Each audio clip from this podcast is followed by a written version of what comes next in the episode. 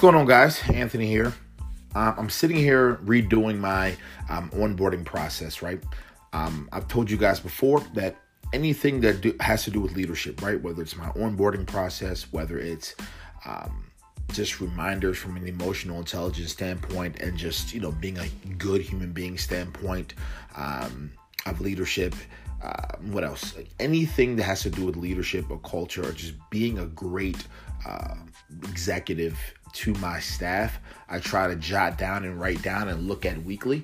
Um, I realized that you know three, four, five years into this uh, is is nothing compared to those that have 30, 40, 50 years in this industry, in this space, leading people, impacting people at an emotional level, getting people to do positive things. Uh, getting people to work hard. Uh, I know uh, that is a difficult and ongoing process, so uh, I want to make sure that I am doing everything in my power to be effective, to be helpful, and to lead my troops in the right direction. So, having said that, um, I'm looking through my process right now, and I think something is pretty interesting. The thing that I think is interesting is this when you are working with a new hire, right? I'm talking six, seven days in. What I think the HR leader and the leaders in the company can do, which is really cool, which is you need to make that person feel super comfortable. You need to make that person feel super, uh, like you need to make them feel like they're a friend and not make them like look like be their friend. Like understand them, learn about them, um, understand what makes them laugh. Try to make them laugh often. Um, try to be kind and nice. Try to understand. Um, at what points they're very serious and what and at what points they may want to joke around a little bit and what points um, they're very thoughtful, like understand their personality, get them to a comfortability level where in about four or five or six days, they will tell you um, that they don't know something.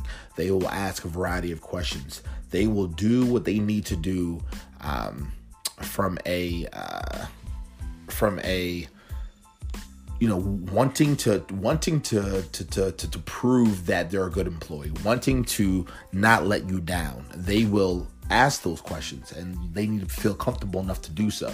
And I think that's the responsibility of me as a leader.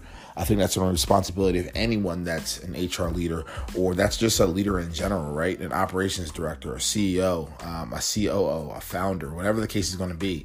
Um, if you are leading and trying to support a, a, a troop, right, uh, a, a new hire, and you want them to do well, you know they're going to have issues, right?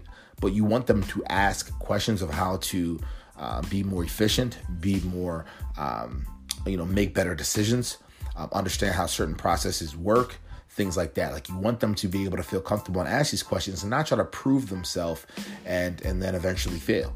So um, just a just a thought that I had uh, when I was kind of jotting some notes down for myself.